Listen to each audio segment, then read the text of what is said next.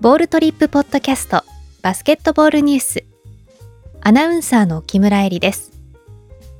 2021年5月23日に行われた 2020-21 シーズン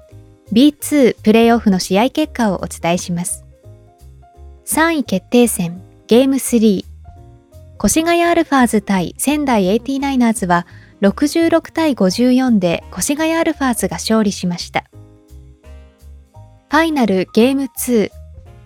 群馬クレインサンダーズ対茨城ロボッツは83対80で茨城ロボッツが勝利しました。